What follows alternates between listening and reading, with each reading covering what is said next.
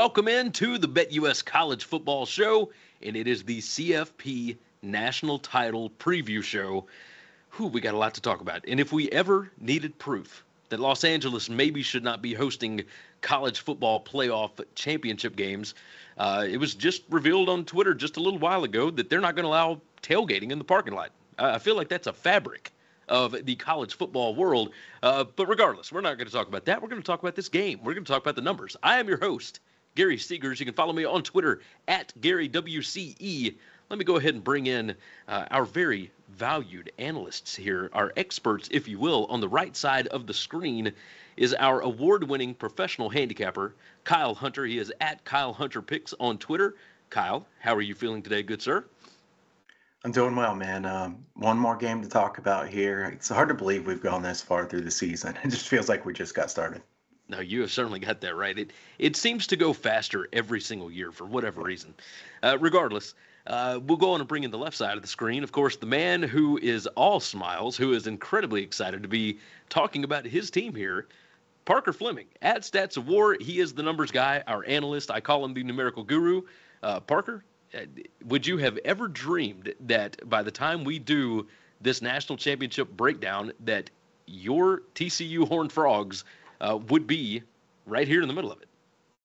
No, man, it absolutely feels unreal, and it's definitely a good litmus test for how you should um, rein in your emotions when you're making picks and handicapping games. Because uh, I can definitely feel the emotional turmoil and the excitement inside of me as I'm uh, approaching these games. But man, really exciting, really fun season for TCU, and and just pretty incredible that we are where we are. Given that I was saying eight and four would be a good season to to start uh, the year, so just just thrilled. Been really really fun. No, it is definitely, definitely a good time. Uh, I am excited about it. We'll uh, we'll go ahead and tell everybody. First off, the show is on Tuesdays and Wednesdays at 1 p.m. Eastern Time. However, we are going to be here with a props uh, preview, I guess you could say, a little more discussion about the game next Monday at 1 p.m. Eastern Time. So make sure and set your calendars so that you can come back and join us there. Uh, make sure that you are subscribed to the channel so that you don't miss any content from us over the next however many months, whatever we end up doing there. Uh, as you guys know, we talk about games. After this one, there's not really a lot going on as far as games are concerned, but you never know when we're going to pop on that dial. So make sure that you are subscribed to the channel, hit the notification bell. It'll let you know when we go live. And of course, make sure that you like this video. The likes always help us out algorithmically. I like to say that to sound smart, of course, but uh, it does some crazy stuff in the background, and it certainly helps us out on the channel. There is also the podcast version of the show. That is the BetUS Football Show. It is both the NFL feed and the college football feed all right there in one neat, tidy little package, and you can leave a nice five star review on that as well. Uh, gentlemen, let's go ahead and show what our records have been thus far on the season. We like to be as transparent as possible, and so far through this season, I am sitting at 57, 39, and 3. That is 18 games above 500, and that ain't too bad. Uh, Kyle, 34, 31, and 1. Uh, Parker, 46, 48, and 1. Overall, the show is hitting at 53.73%. It is 137, 118, and 5. That is profitable. Bowl season has been generous to us, gentlemen. Uh, I have I have felt pretty pretty good about bowl season thus far. All of us have had a winning record so far in bowl season. All right, we've only got one bowl game left, and that is, of course, the national championship game.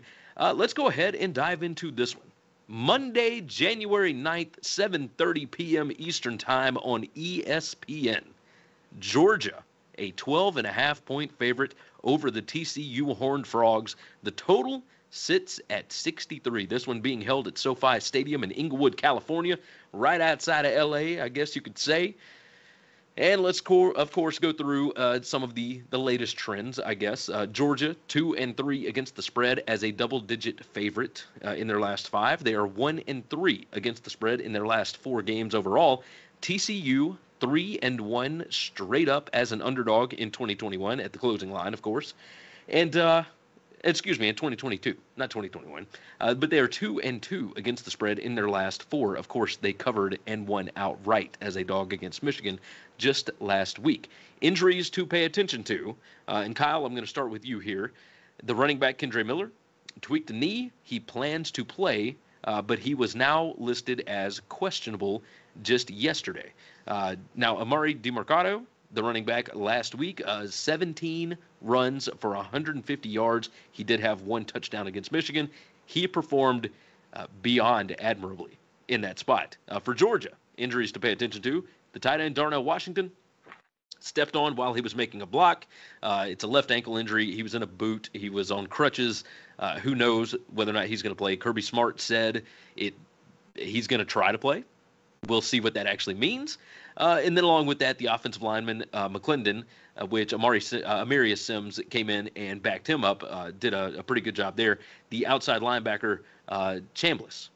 he also dealt with an injury, but it looks like both of those guys are going to be back this week. Chambliss was helping replace Nolan Smith, who who went out earlier this year. Gentlemen, Kyle, let's start with you. this is a difficult one to try and handicap right now. Uh, Georgia, all of their numbers, of course, look really, really good so far on the season, but you saw some vulnerabilities in that defense with what Ohio State was able to do against them. TCU, on the other hand, uh, I don't know that there's another team that is as opportunistic as this bunch. Uh, the numbers may not say that TCU uh, can win this game, but my goodness, they have found ways to win games where they've been down multiple times. Uh, they never trailed against Michigan. So never had to worry about coming back. Kyle, what do you see happening between the Horned Frogs and the Bulldogs? Yeah, um, I mean, I think uh, we we ought to look back a little bit as we talk about this one as well too. And I, you know, obviously I don't want to look back on it too much as a Buckeyes fan based on how that game ended. Certainly, Ohio State played really well. Um, I think that's uh, that was a great performance by the Buckeyes. I just didn't finish the deal. Uh, C.J. Stroud played amazing in that game. I don't think he's played a better game in his Ohio State career than he did in that one. Um, Stetson Bennett took care of business at the end of the game. Uh, he has proven to be a gamer for sure. Um, fourth quarter seems to be his best quarter. As far as TCU over Michigan, I've heard a lot of people say, well, there were two pick sixes for TCU. Um, that's how they got their win. You know, actually, Michigan uh, beat them on the field, you know, outgained them badly. Uh, they were both teams 7.0 yards per play.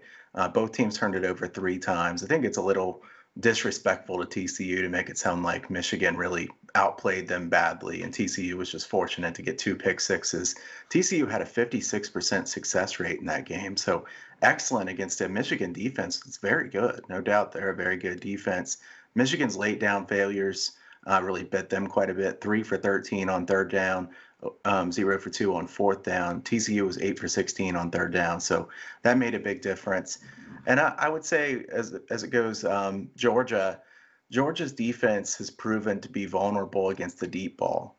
Um, Stroud took advantage of that when he had Harrison in the game. It certainly hurt them a lot when Harrison was out. Uh, you know, he's their deep ball guy. You already have no Smith-Njigba, uh, no TreVeyon Henderson. Uh, at the end, it was kind of Stroud scrambling for a bunch of yards, which, as a Buckeyes fan, I thought I'd never see. And yet, he was doing a good job uh, doing that there at the end of the game. Um, I think Ohio State settled for a field goal far too easily at the end of the game. Uh, and that was the one frustrating part for me as a fan. But as far as this game, when it gets broken down, uh, can TCU uh, go after uh, Georgia in the way that Ohio State did, in the way that LSU did the game before? Remember, uh, Nussmeier was just chucking it downfield, um, average depth of target of almost 18 yards. Uh, I wonder if TCU will take quite a few shots downfield. They certainly have a star wide receiver in Johnston uh, to try to get the ball to deep. They don't have the depth at wide receiver that Ohio State does, but they have one superstar for sure. Uh, Max Duggan, a 92.9 PFF grade on passes 20 yards or more, so he can definitely throw the deep ball. I would expect uh, plenty of those shots there. Um, TCU did give up that first big run to Edwards to start the game, and I thought, oh man, they just gashed him right up the middle on the first play. And really, they did very well stopping the Michigan running game after that play. Hey, uh, let me let me interrupt you right quick. Uh, one of the most telling stats for me from that game was the fact that Michigan, uh, one of every four runs was stuffed. So it was either stopped at the line of scrimmage or behind the line of scrimmage. That was incredible to me. Uh, Parker, I'm going to bring you in real quick. What is the uh, what's the Joe Gillespie defense called? Is it the spill and kill? The spill and kill, yeah. And so, especially on that first run, if you go look at back, you know, there's much made about Michigan's physicality Um, you look on that first run, what really happened on that very first run is that TCU's linebackers came in, uh, maybe taking a couple scoops of pre-workout and were a little wild and and and over pursued and hit. I mean, hit the hit the linebacker pretty hard or hit the fullback pretty hard coming out. And uh, and the big issue there was Edwards got in the A gap instead of the B gap. The safety can't take an angle. He's gone. But TCU did uh, make a tackle there, which is the big thing against Michigan, and, and I think will be the big thing against Georgia is you're going to make a mistake. That's just going to happen. You're playing against an extremely talented offense. Can you make that mistake not end in seven? Can you make them have to line up and run three or four more plays to get the touchdown and not give them an easy seven with those big mistakes? And TC secondary has shown that they can run and uh, and and absolutely run run those down. Um, but yeah, the defenses definitely gave Michigan some problems in terms of its complexity and positioning um, after that after that first play. All right, Kyle, back to you. I my apologies for interrupting, but man, you you made me think of that uh, that stuff rate uh, uh statistic was just insane. Twenty five percent stuff rate for TCU's defense in that game was just insane.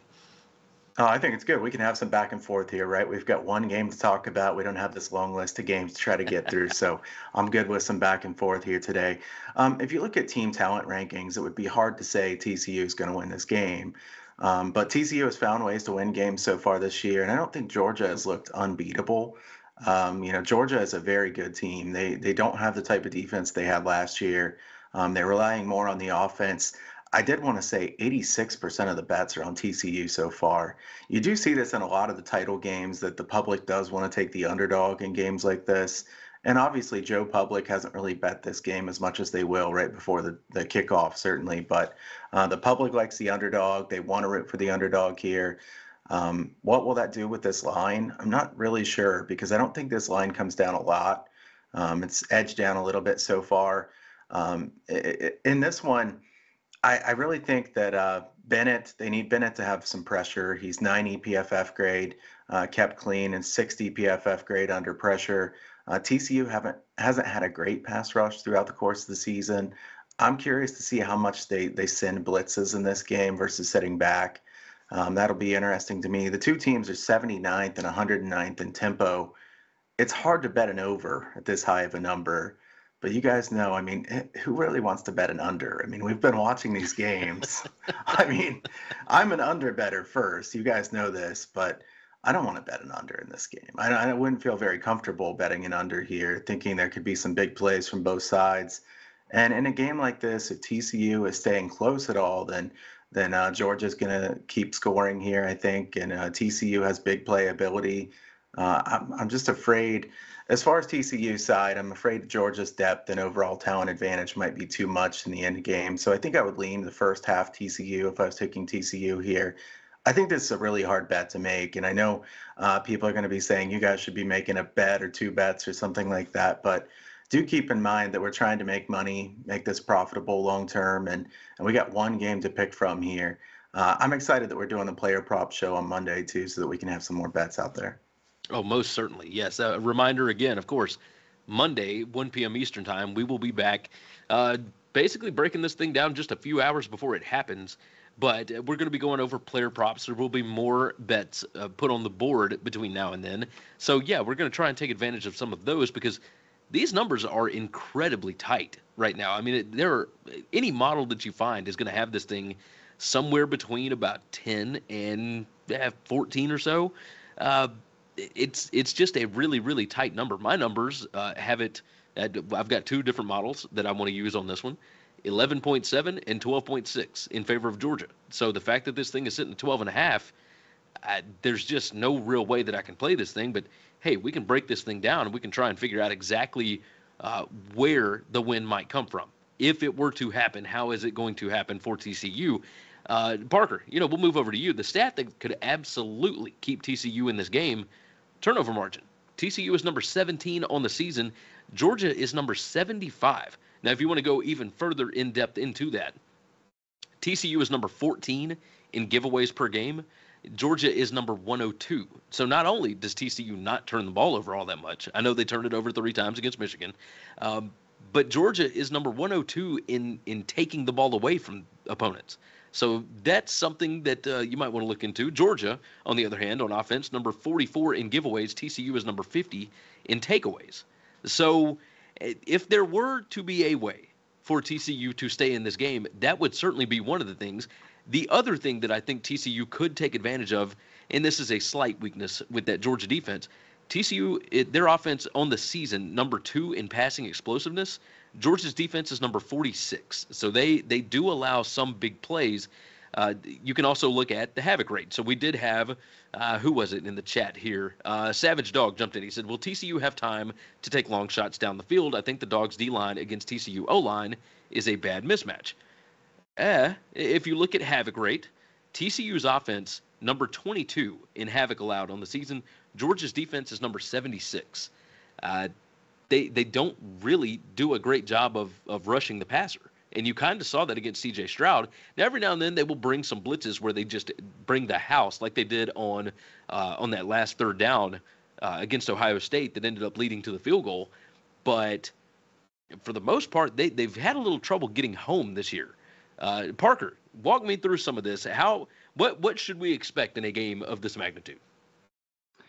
Well, I think the offensive line is a great place to start, especially when you're asking about will TCU have time to hit those deep shots in um, excuse me, in in this game and get that explosive offense downfield. Well, the reality is that TCU only had 255 passing yards against Michigan, and one, um, 76 of those came on one Quentin Johnston play where he caught the ball.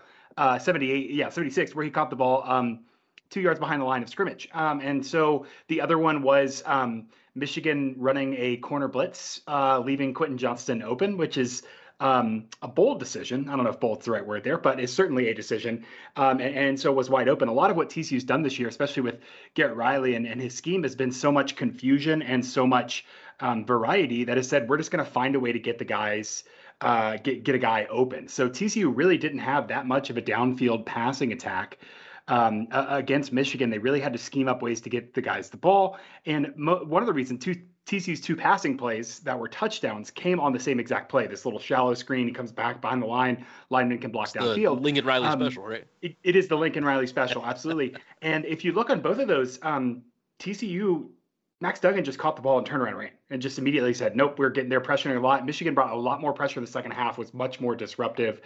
Um, there as well. So I certainly expect Georgia to do that, banking on um, Max Duggan's strength not be not being throwing on the run, whereas CJ Stroud does have another gear. He can he can be a little bit elusive. He can make those throws on the run. That's not been something that Max Duggan has excelled at this season. When you look, um, the difference between pressure and non-pressure for him is is pretty stark. This season, he's been kept clean on 68% of dropbacks and pressured on about 32. He's completing 73.9% of his um, uh, passes uh, when he's kept clean, only 44.0% when he is um, under pressure. And he has uh, six six of his 10 turnover worthy plays uh, on, on, those pressured dropbacks as well. So if they can disrupt hey, him, I think that's me, really Let me interrupt you real quick on those yeah. disruptions. Uh, scrambles.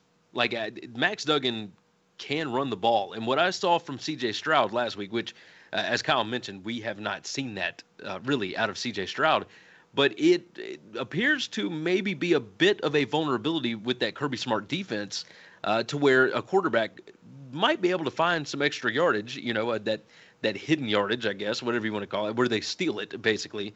Uh, is that something that Max Duggan can take advantage of, or was that just a completely different setup?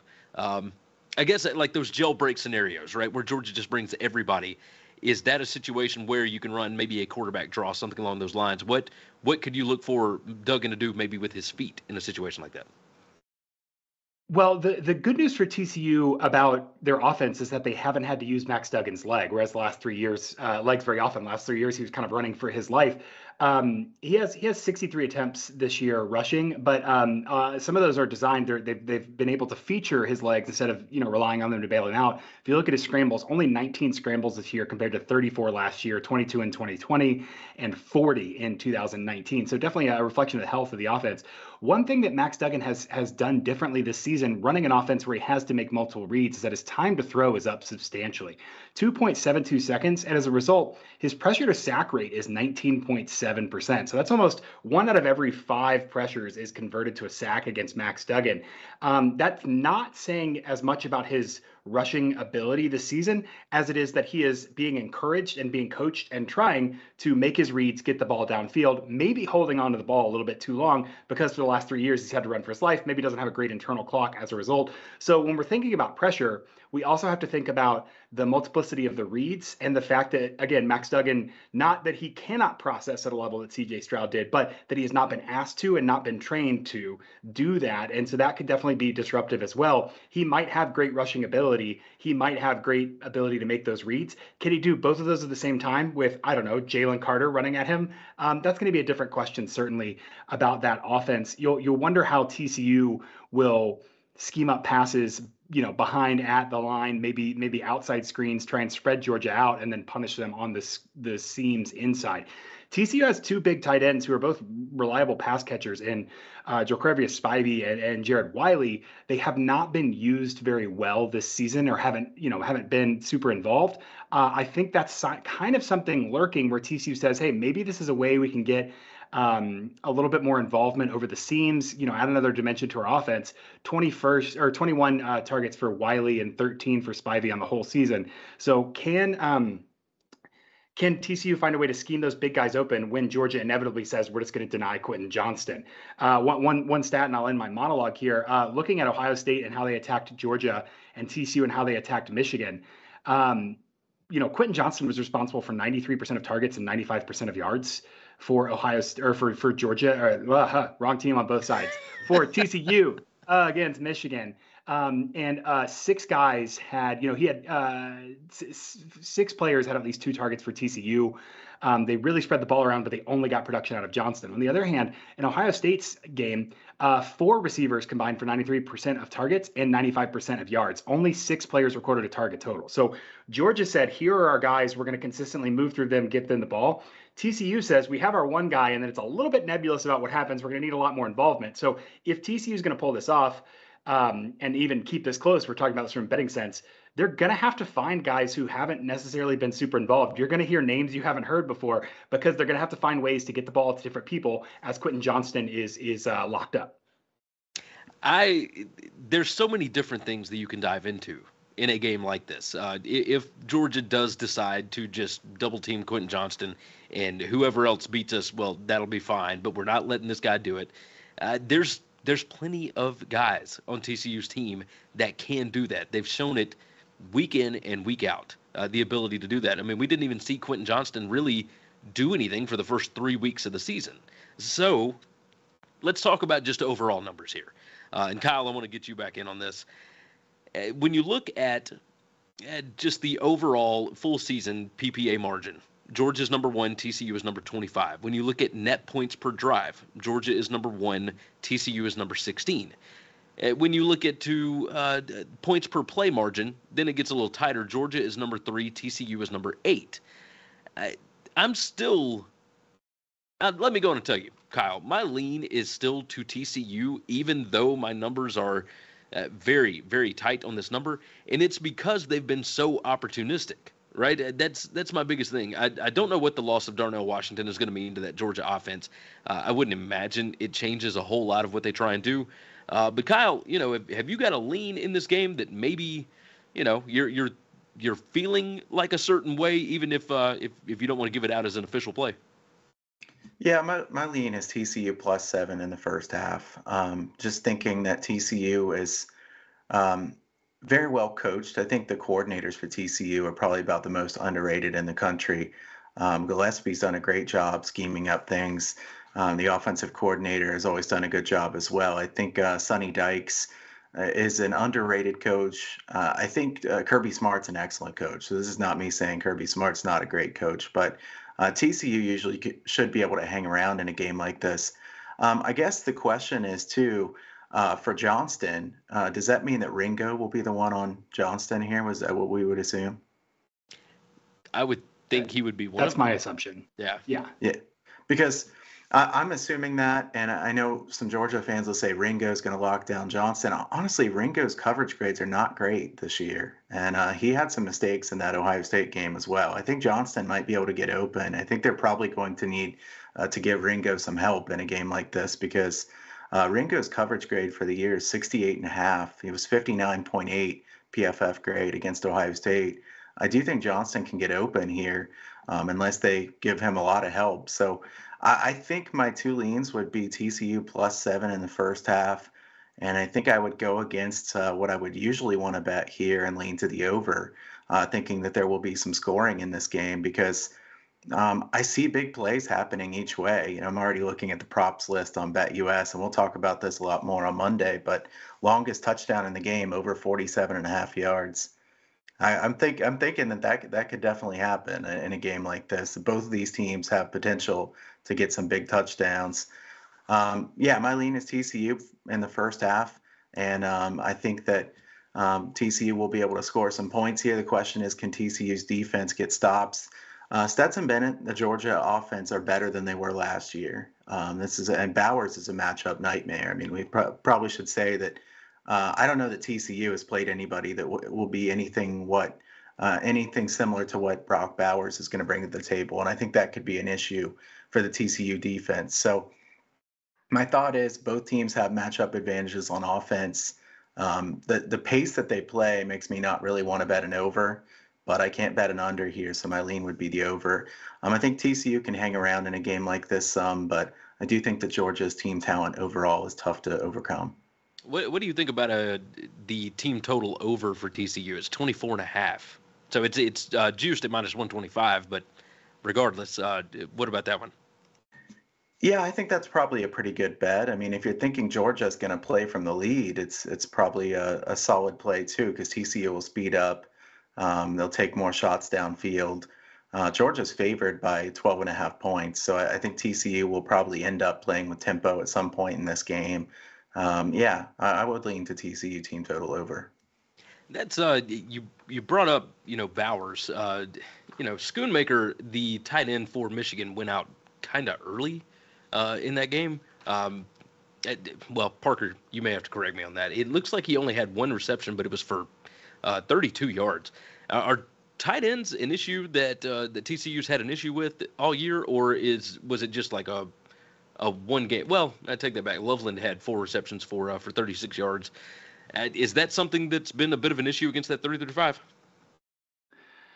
Not entirely. I think you could look at some of the great tight ends that TC's played this year, and, and certainly like uh, you know Oklahoma, um, they didn't they weren't uh, manipulated by those tight ends because there were some injury issues at quarterback. You look at uh, Mason Fairchild from Kansas is not necessarily kind of your prototypical. He's a little he's a little stouter than your typical. Um, tight end, and he just kind of finds himself open in certain places. Uh, a lot of that is scheme and just you know big man catches the ball rumbling and stumbling, which is great to see. So TC got burned on a couple of those, but that's not really the style of play that Georgia runs. Georgia's not looking to leak their you know leak Brock Bowers out and and have him rumble in space. They want to get him the ball uh, moving moving fast, and and he he can play a lot like a receiver. So uh, a lot more versatility. Ja'Tavion Sanders is probably the more you know typical um, tight end that TCU played against Texas, and they they had some success there. Of course, some of that's due to quarterback play with um, limiting the options there. I think actually.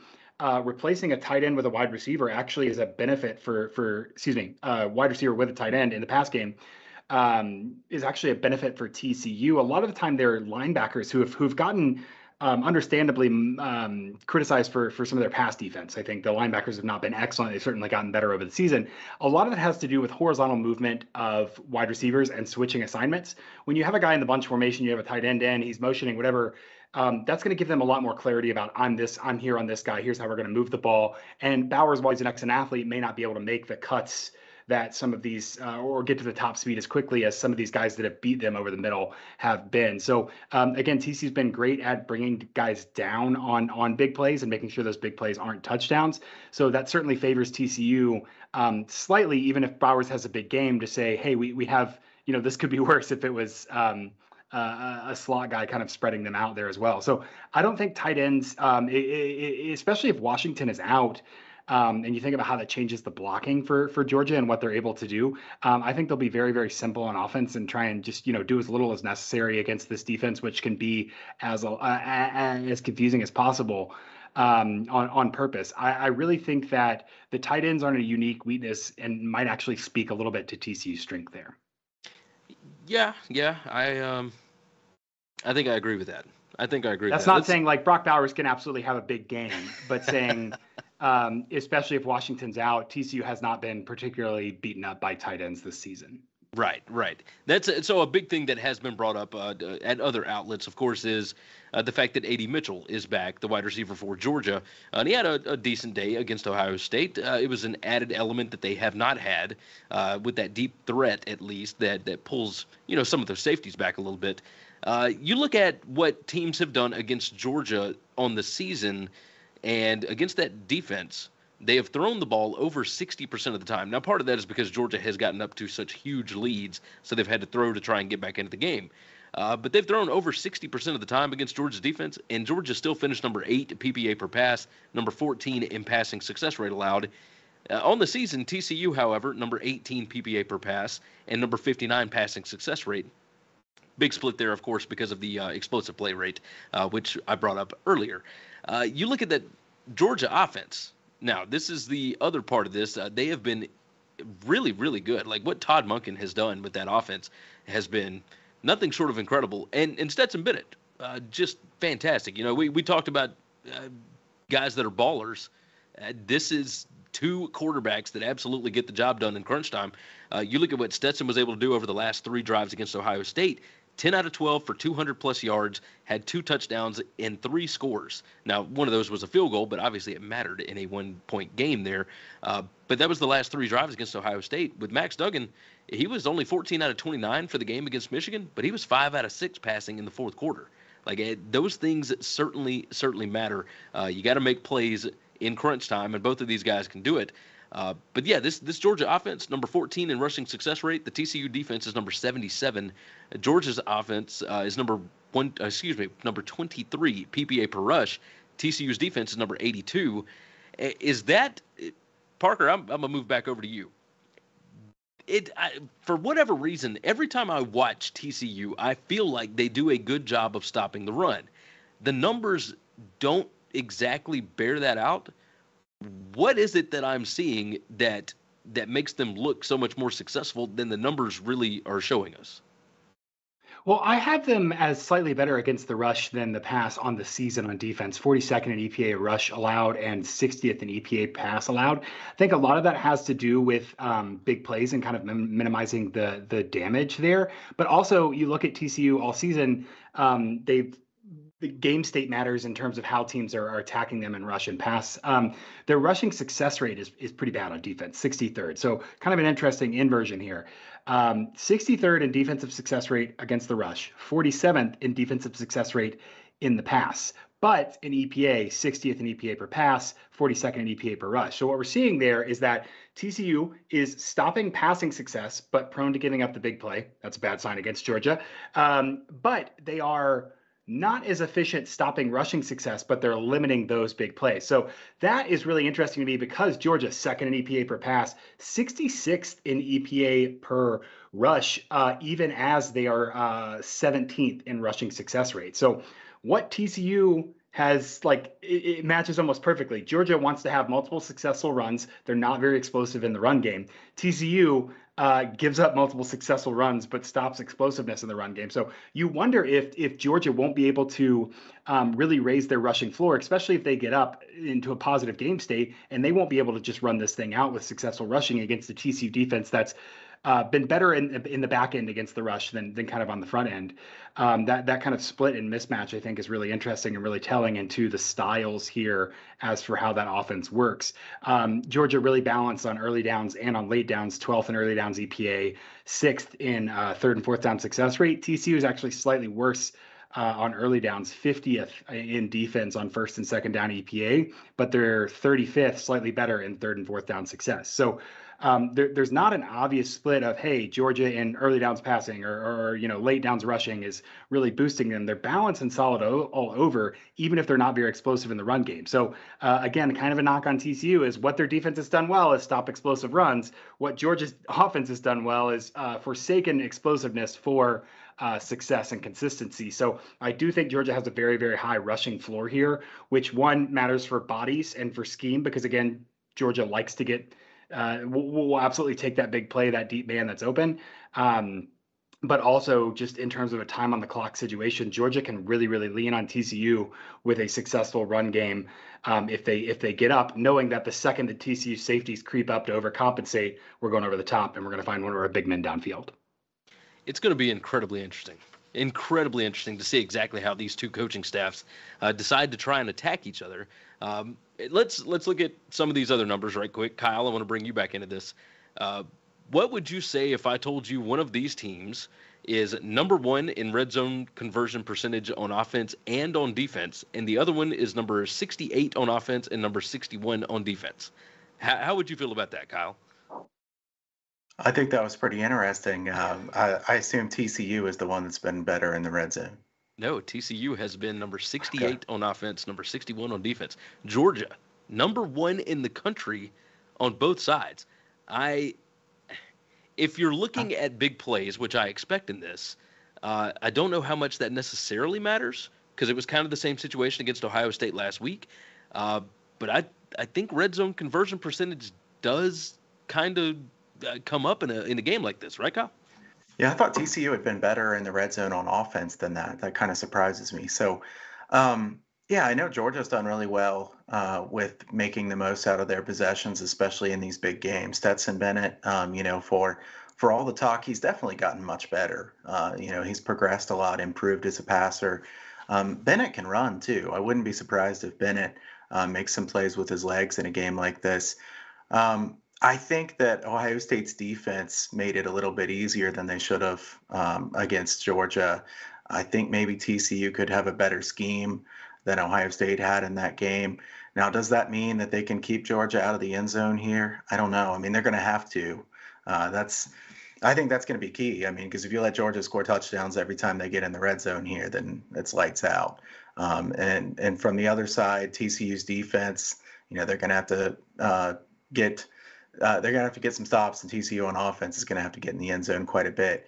As far as the other thing I wanted to say, real quick, I wanted to say that the special teams, I think we should give Georgia some props. They've been really good on special teams this year. Um, that could matter. It mattered against Ohio State. It could matter in a game like this. Um, Georgia, good kicker. Uh, I know he missed the one field goal there, but a good kicker. And uh, I think uh, TCU, not terrible on special teams, but according to PFF, you know, no better than middle of the pack. Uh, Georgia's top 15 in special teams. So there's enough edges there for Georgia that it's kind of justified to have a pretty big spread.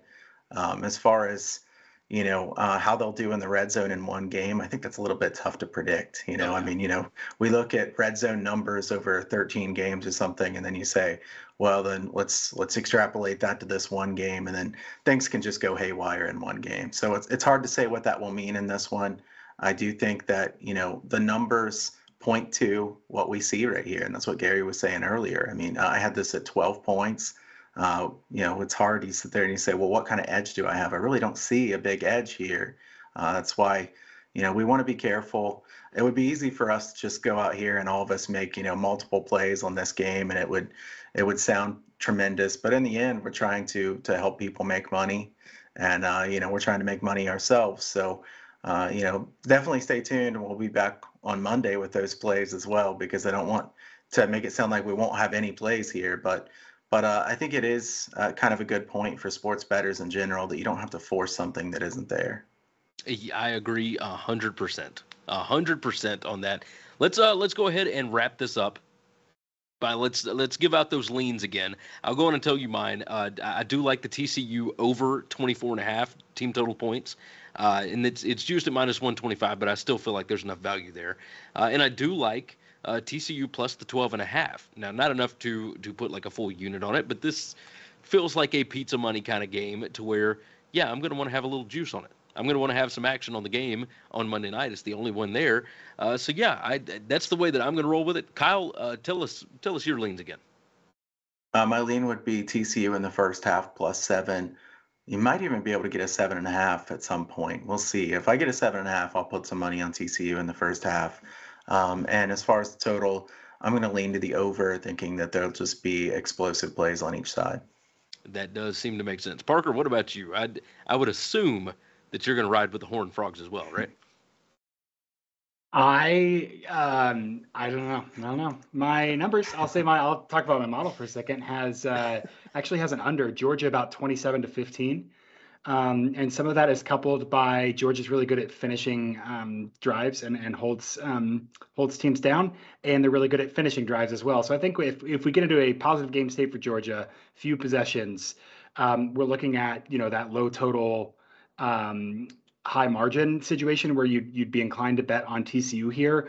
Uh, who knows how much Georgia can lean on TCU, how much they can dictate the pace of play. Michigan certainly couldn't. Um, but Georgia does have a little bit more firepower than Michigan in terms of winning uh, a shootout and, and keeping up. So um, I don't have a lean on the over under or the total. Um, I'm as nervous for this football game as I think I've ever been since uh, since maybe high school or something. But uh, um, I think that the slight lean would be towards TCU just because it is a big game. Um, although we've seen in the national championship games like Clemson and Alabama, where one team gets up early, the other one says, "Yep, we're done here," um, and, it, and it gets out of control. So we'll be watching this one as a fan. No pizza money for me. Nothing. Just gonna sit and and watch football. Glad with the work we've done this season, and and do want to shout out Kyle because um, he's taught me a lot about betting in, in many ways. But also like having action for the sake of action is is bad betting, and it's a disservice to the people that are listening. So I'm glad we're all here and uh, talking about this game, and and I'm glad our, our listeners are certainly on the same page with us as um, knowing that we can break down the angles without without offering advice for the sake of offering advice. I think that is incredibly, incredibly well put. Well put. Uh, in the chat said tailgating is allowed in the pink parking lot, but not in any other lot. He said this is SoFi Stadium stupidity. It doesn't occur at all other stadiums in California. Uh, yes, I know this. I know that you can tailgate at the Rose Bowl. You can do some other things uh, at other stadiums. Uh, it was all in jest. I'm just messing with you guys. Good gracious. Let's uh let's jump into the Q and A. Let's uh let's let's get a few questions here before we dive into uh, next Monday's show. Robert Holt wants to know who are the refs working the game, and I don't have that answer. Uh, Parker or Kyle, do either of you know who the referees are going to be for the national championship game? I, I don't. I don't know. Have they announced that yet? I mean, it might be a little bit early. Jeff for them. Jeff Heeser, ACC is the na- is the head is the crew. Oh, okay. ACC. According to according to Wikipedia, so do your do your diligence. but I do believe it's an ACC ref. Interesting. Um, refing crew. Yeah.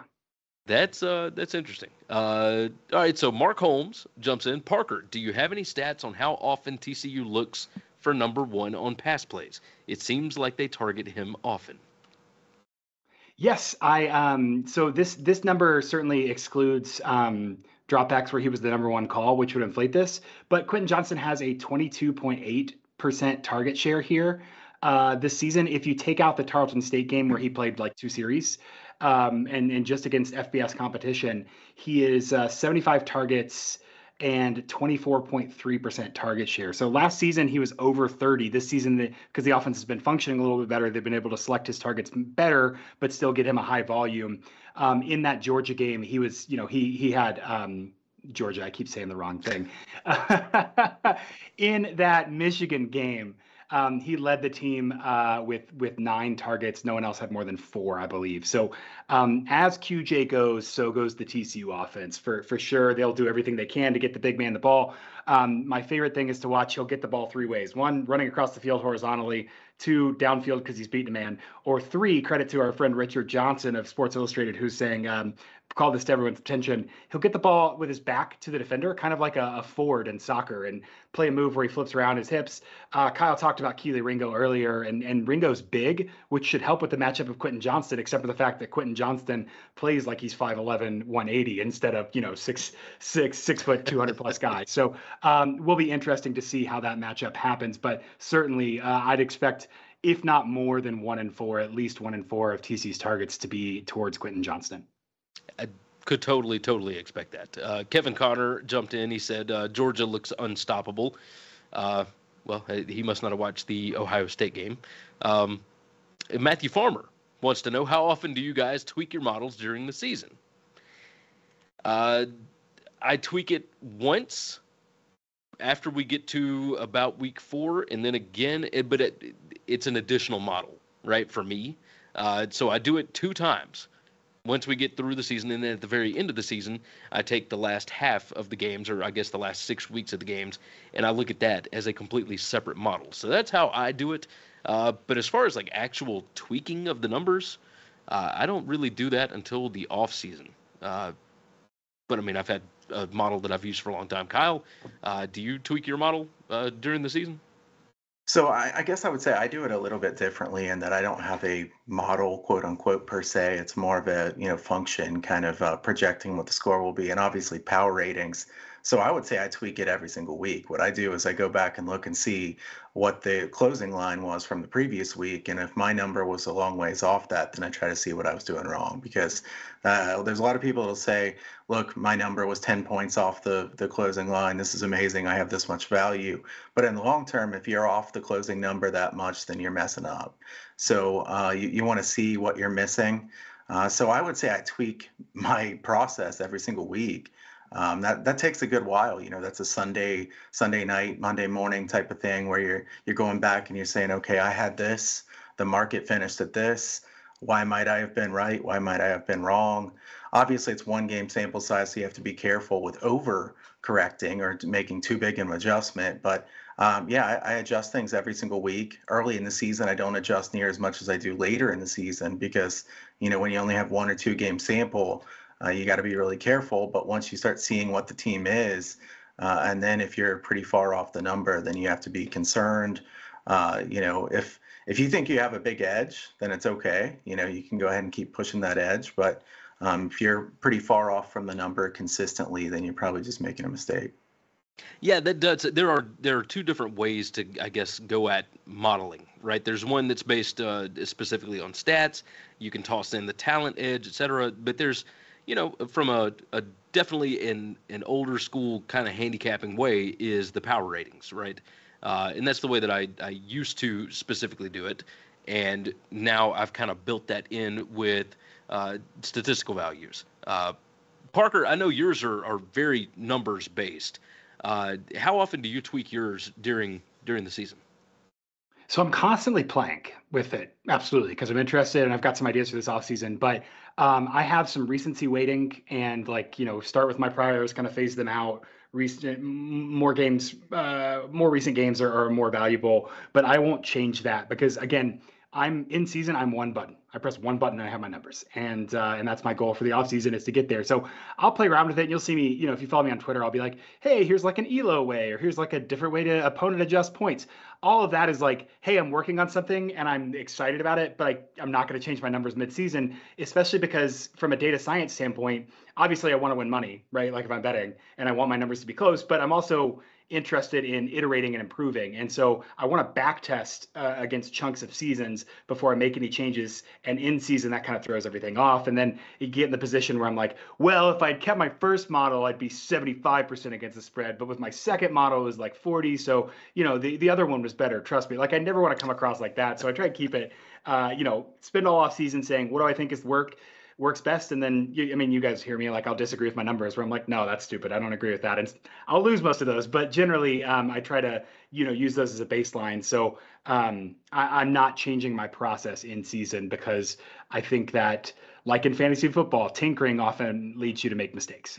Yes, exactly, exactly. If if you have a process that you know has worked, then continue on with it, right? And and then you can tweak a lot more stuff once you get to the off season using the data that you've already got. Like how did we get to that point, et cetera. I, I do that quite a bit uh, once we get past the bowl games, et cetera. So uh, I, I, see a lot of people watching, and we've only got a few likes here. Uh, what are we doing? Hit the thumbs up button for us. Do us that favor. Make sure that you are subscribed to the channel. Uh, and I believe that this is going to wrap up things for today's show. Uh, good bowl season good college football season overall. It has been a lot of fun. Do not forget that we will be back on Monday, 1 p.m. Eastern Time, Monday, January 9th. We are going over player props and all the other different props that will be offered by BetUS uh, for Monday's national title game. This is going to be a lot of fun, guys. This is going to be a whole lot of fun. I cannot wait for that. Uh, again, share out the show, tell your friends about it. Uh, make sure that they all join us right here. We hit over 12,000 subscribers this year. Uh, I don't feel like we've brought that up enough. You guys are awesome. All the guys in the chat, Savage Dog, uh, Mike M, Coda, etc. You guys are out. Julius, who who didn't come back and, and brag about his Purdue win. I, I don't know why, um, but yes, you guys are wonderful, and we appreciate all of you for being here, gentlemen. I'm looking through the notes. Reminder for the show on Monday. I think we're good to go. We're going to dive out of this thing. We spent almost an hour on one game and we could probably have talked a lot longer about it. So let's go on and do this thing. We'll be back on Monday. Uh, again, share the show out, tell your friends, subscribe, like the video, etc. And let's go on and do this. Uh, for BetUS, where the game begins, God bless college football, and we'll see you all again next week.